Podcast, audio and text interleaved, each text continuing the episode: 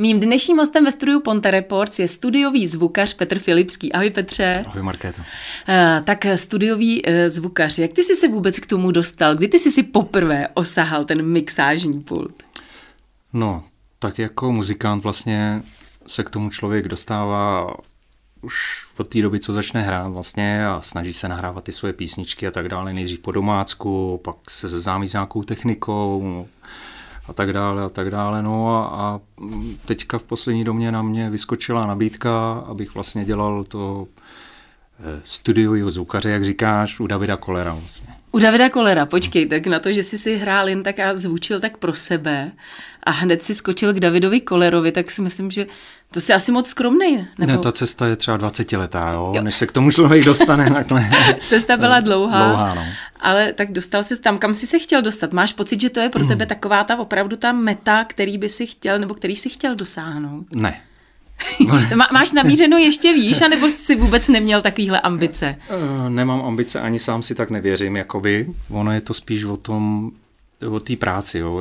jak člověk co dělá a tak dále, jak se na něj dojde kouká a když je pak třeba s ním spokojený, tak si ho vlastně u sebe nechá, protože ví, že se na to může spolehnout nebo tak dále. Jo. Ale, ale je to tak, že vlastně já, když jsem se nikam nedostal s muzikou, jo, jakoby, no taky jsem chtěl být slavný, že jo, našlo to, ale no tak se člověk začne věnovat těm věcem, po kterých je poptávka, nebo si myslí, že by to mohlo vypadat jinak. No a já jsem si myslel, že by ty nahrávky mohly vypadat jinak, tak jsem se o tom učil samozřejmě, mě všechno tady to, no a dopadlo to takhle. Ty jsi říkal, že jsi byl původně tedy muzikant. Je to tak, že každý zvukař by měl být muzikantem, že musí slyšet minimálně asi? Ano, je to spíš výhoda, protože z toho pohledu ne technického, ale vím, co ty lidi třeba potřebují a co by bylo pro ně vhodné a jak to udělat. Jo? Ten technický člověk, který to má jenom jako technicky, tak může sledovat obrazovky, může tam dělat nějaké křivky na tom počítači, ale e, nemá ten muzikantský pohled, což je výhoda trošku. No. Můžeme nějak zmínit třeba s jakou technikou ty pracuješ? No, protože nejsem moc bohatý, že jo, tak zatím jakoby jsem měl možnost pracovat s technikou takový jako k čemu se dostane běžný uživatel. Jo, až u toho Davida vlastně jsem se setkal s technikou, která je špičková, kvalitní, ale taky samozřejmě hodně drahá. Jo. A v tom porovnání, když poslouchám ty zvuky, které jsou vlastně jakoby jednoduše řečení přehnaný přes ty hmm. levné mašiny a potom přes ty drahý, je rozdíl. Ne tak veliký, jak by se myslelo, ale nějaký rozdíl tam je. A když se to udělá potom na 16 stopách, tak ten výsledek je potom profesionální. V tomto případě tedy skutečně platí, že čím dražší, tím lepší. Ano. Uh, jaký faktory ovlivňují dobrý zvuk ve studiu při nahrávce? Já teď třeba narážím na to, jo, a to jsou spíš jako takový ty zkušebny, jo, eh, kapely, kde zkouší, mm-hmm. ale že pamatujeme si všichni, uh, plata od vajec na stěnách, stejně tak jako molitany a tak, mhm. tak o tom to asi nebude, ale co tedy jako ovlivňuje ten dobrý zvuk? Jaký tam jsou ty faktory? Tak, když se budeme bavit o studiu, tak určitě je tam akustika. Jak je ta místnost nahrávací udělaná a, a tak dále. Druhá věc, že to musí být v rukách. U toho muzikanta to musí být v rukách. Nemůže přijít někdo, kdo neumí hrát, má nějakou bouchačku, kytaru a myslí si, že z toho bude mít gypsna. To, takhle nefunguje. E, samozřejmě jsem se potkal s lidma, jako je třeba tady Roman vás, který těm lidem pomáhá, pomáhá jim dělat ten zvuk nebo nějaký směřovat, ale ty ruce jsou nejdůležitější, si myslím v tom. No a potom ta technika, která člověku tomu zvukaři pomáhá, jak, to je něco jako kopáč, jo? tak může kopat příkop motičkou anebo bagrem, že jo. No ale teď ty jsi na to narazil, že jo, máme spoustu zpěváků a i na té celosvětové úrovni, eh, kteří, když slyšíme tu nahrávku, tak je úplně pár excellence a pak, když je slyšíme naživo někde, tak to je katastrofa. A jak ty si řekl eh, tady třeba u nás eh, Roman, tak i opravdu podprůměrného zpěváka ve studiu dokážete udělat pěvce.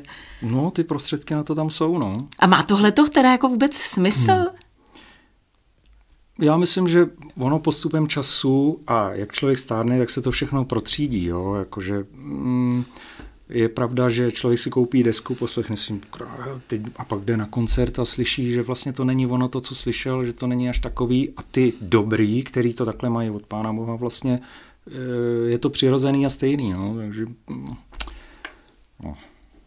Co se týče, když jsme se bavili o té technice, tak v tvojím, v tvém případě digitál nebo analog? No, e, můj sen je analog. Akorát v dnešní době nemám člověka, který by se mi o to staral, protože já nejsem technicky zručný. Protože analog se musí nastavovat, štelovat, kalibrovat a tak dále. Ty přístroje už jsou tak starý, že počítám, že každý týden je na tom potřeba udělat nějakou opravu. Jo. Takže nám v dnešní době nezbývá nic, než jakoby dělat to digitálně, no a tam musí být člověk hodně jakoby opatrný v tom, protože mm, e, z mojich zkušeností ten analog je lepší mm-hmm. než ten digitál. Digitál byl vlastně vytvořený na to, aby si tam dělalo demo. Jo, CDčko, CDčková kvalita je vlastně na demo. Paradoxně, ale ten analog je taková vyšší dívčí. No, tak by se je, říct, je, je to složitější. Jako z tvých slov tak jako vyplývá, i co jsi říkal úplně na začátku, že skutečně dneska si může tu svoji nahrávku natočit eh, jakákoliv kapela ano. u sebe ve zkušebně. Nebere vám to práci? Ne, nebere.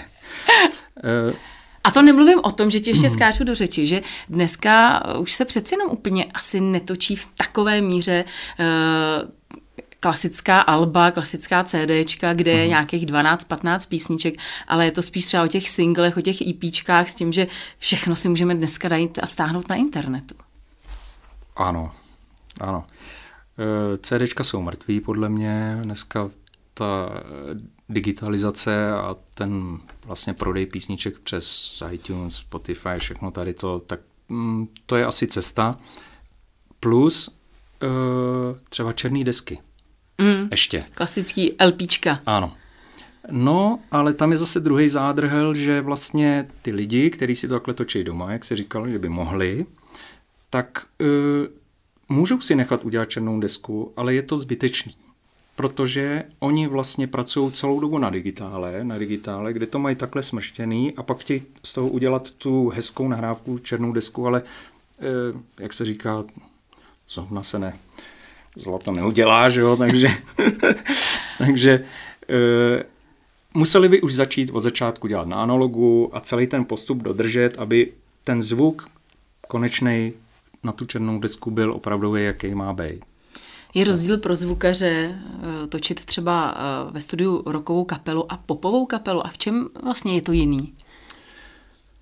No, je to určitě rozdíl ty postupy do toho nahrávání jsou skoro stejný, jakoby jsou tam nějaký malý rozdíly, ale zvukař vlastně tohle ani moc nemusí řešit. Jestli to je popová kapela, nebo roková, nebo jakou mají oni představu.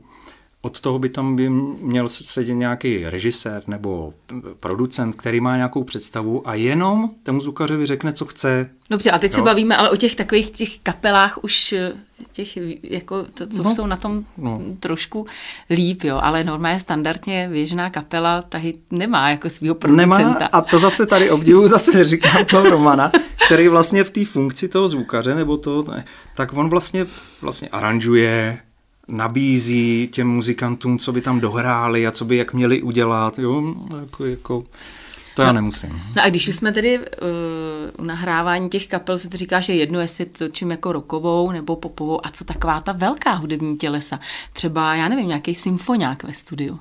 To mm, já s tím nemám vůbec žádnou zkušenost, teda bych pravdu řekl. To musí být strašně náročný a ty, ty zvukaři musí být strašně dobrý sluch a vědět už, ty zkušenosti musí být úplně jiný, než mám já. To, to nejde takhle dělat, že by člověk přišel a teď budu nahrávat tady symfoniák a hotovo. To si myslím, že nefunguje. Eh, zmiňoval jsi, že tedy vlastně zvučíš pro Davida Kolera, tak na jakých albech třeba ty si osobně zanechal svoji zvukovou, zvukařskou stopu?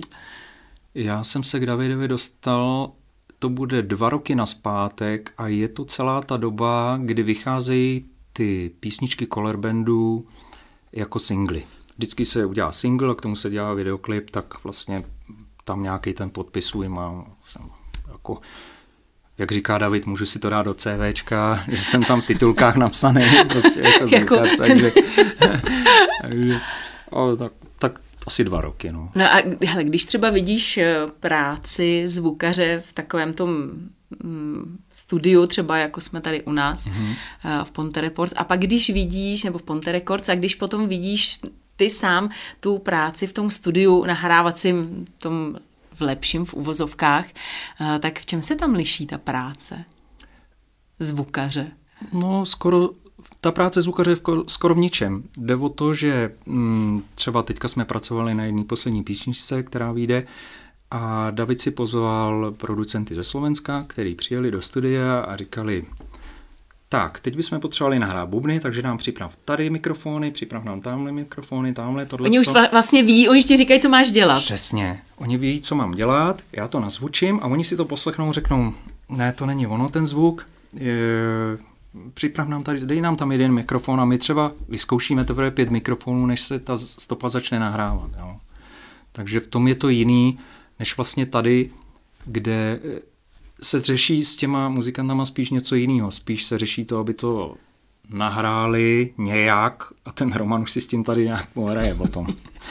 No. Takže je to spíš jako, se to liší v tom přístupu těch muzikantů k tomu zvukaři. Hmm. Zvukař mm. prakticky pořád si dělá tu svoji stejnou práci, Cca. ale ten přístup eh, těch muzikantů je pak už trošku jiný. No a ještě tam eh, jako se řeší ten hardware, že jo? když vlastně dělám furt to samý, akorát, že to dělám opravdu s tím bagrem, hmm. nebo s, s tím krumpáčem.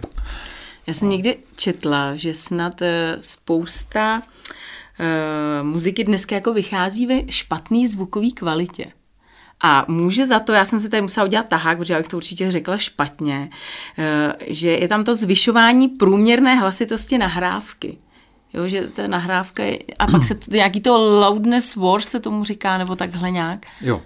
Uh dřívější době vlastně se dělali CDčka a tak nějak mi přišlo, že se soutěžilo v tom, kdo bude mít nejsilnější nahrávku. Místo toho, aby ta nahrávka byla krásná, dynamická, hmm. něco jako je u klasické muziky, protože ta dynamika u klasické muziky je od úplně potichých pasáží až úplně, kdy hromotí celý orchestr, tak dřív se to takhle tlačilo, jo? ono to ještě furt takhle přetrvává i v dnešní době, ale v dnešní době už, eh, když se ta muzika distribuje těma digitálníma kanálama, jakoby, tak tam jsou nastaveny nějaký parametry. To znamená, že třeba když chce e, člověk dát písničku na iTunes, tak musí tomu zvukařovi říct, že ji tam bude dávat a on už musí vědět, hmm.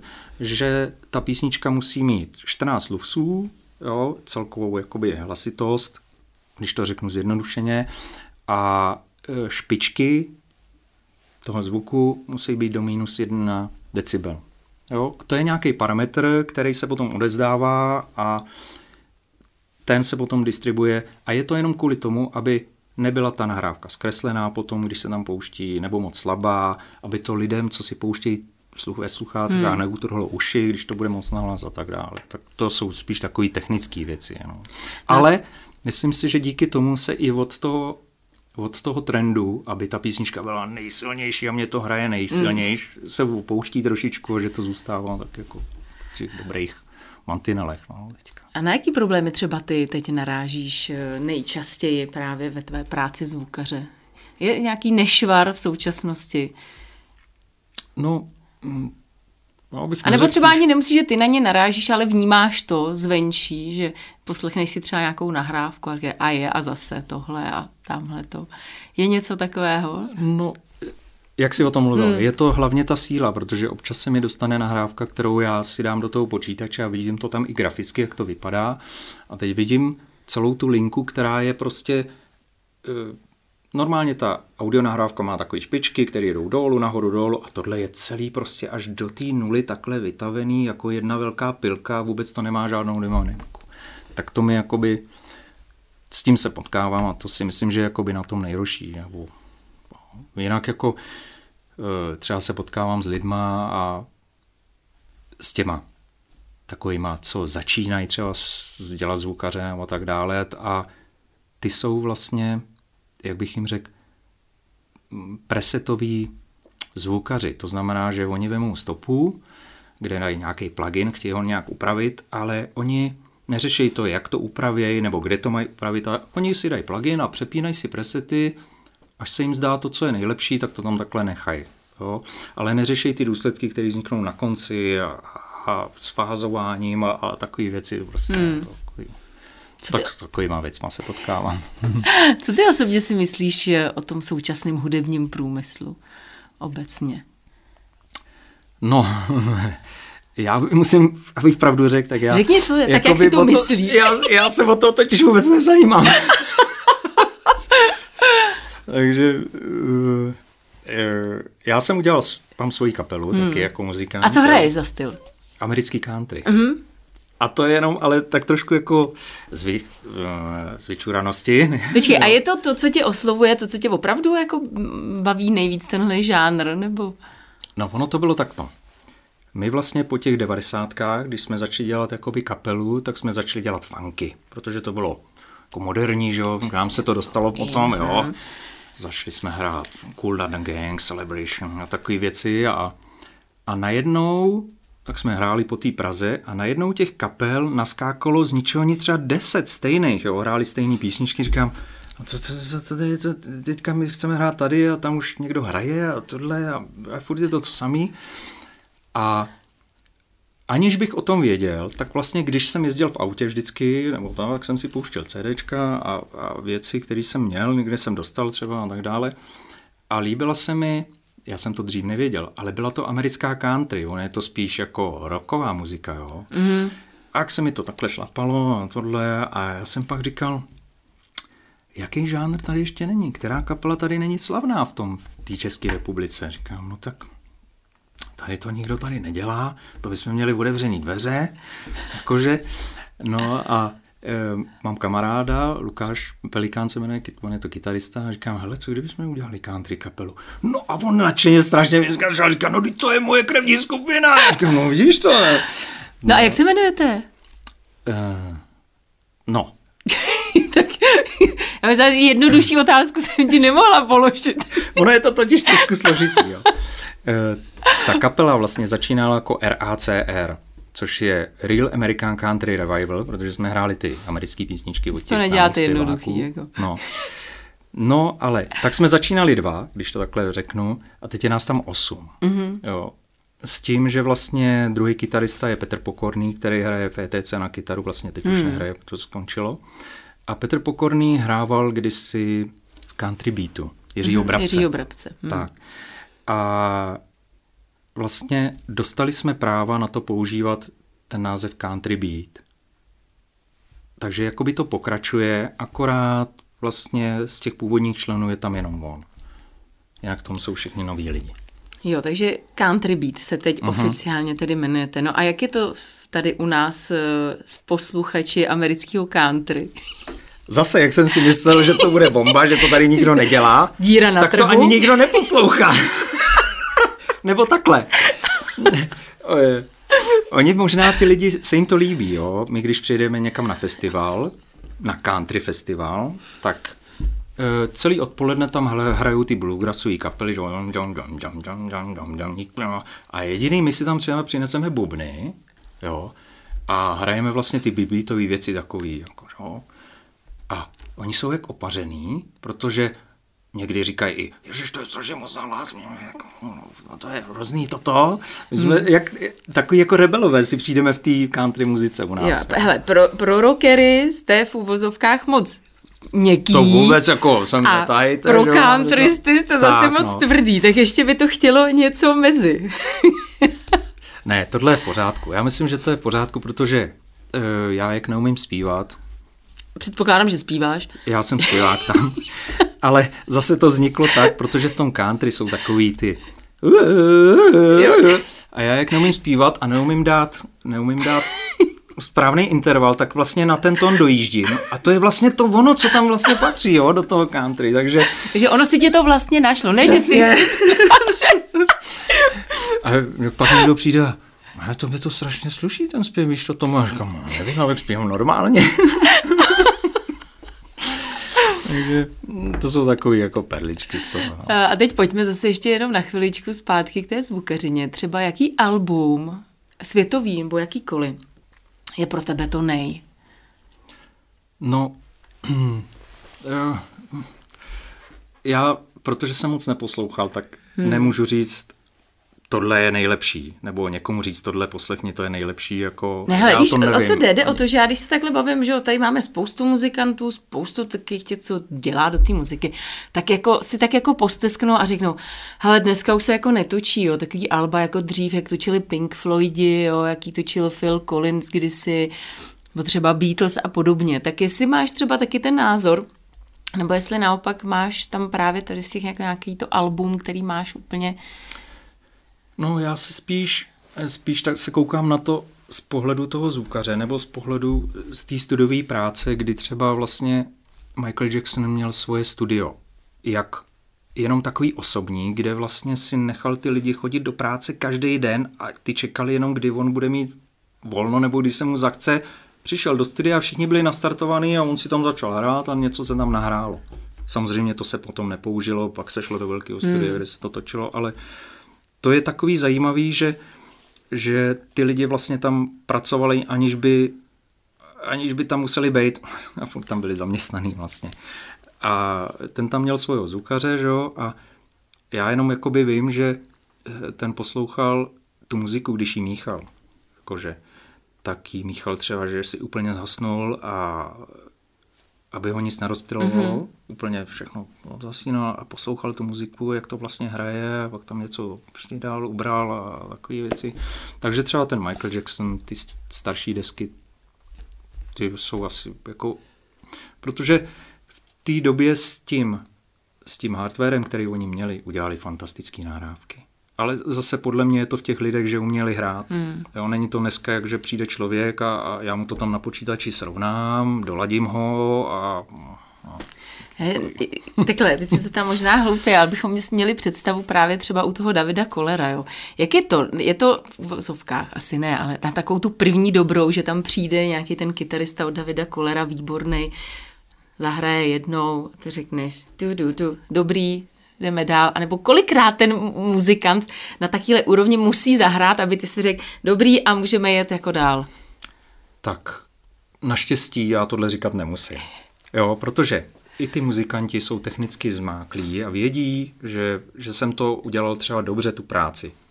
Vlastně jde o to jenom najít ten hezký zvuk s tím mm. kytaristou. To znamená, že my třeba nahráváme kytaru, ale ten jeden part nahrajeme třeba na šestkrát protože vyměníme kombo, vyměníme mikrofon, dáme ho jinam a teprve, až se nám to líbí, tak se nahraje ta jedna písnička. A oni jsou tak dobrý muzikanti, že vlastně, kdyby už jsme na začátku věděli, že to takhle bude dobře, tak to nahrajou na poprvé. Ale oni už sami i ví, co je dobře, co tak, je špatně. No. Kam si myslíš, že se bude ubírat ta zvukařina v následujících několika letech? No, si vůbec nedokážu typnout teda. Hm. Že by se vymyslelo něco nového ještě, no nevím. Hm. A, a nevím. Jak se pozná dobrý zvukař? Taky nevím. ne, dobrý zvukař se pozná ten, že když půjdeš na koncert, třeba ten, co dělá live koncert, tak z toho koncertu budeš mít dobrý pocit nebude ti tam od začátku hned něco vadit, prostě eh, tady to je moc navýškovaný, nebo eh, nerozumím vůbec, co zpívá ten zpěvák, že jo, nebo takové věci, podle toho asi jako se pozná dobrý zvukař. Tak ještě než se rozloučíme, eh, máte někde nějaké kapely, nějaký koncert třeba v létě s vaší slavnou kapelou?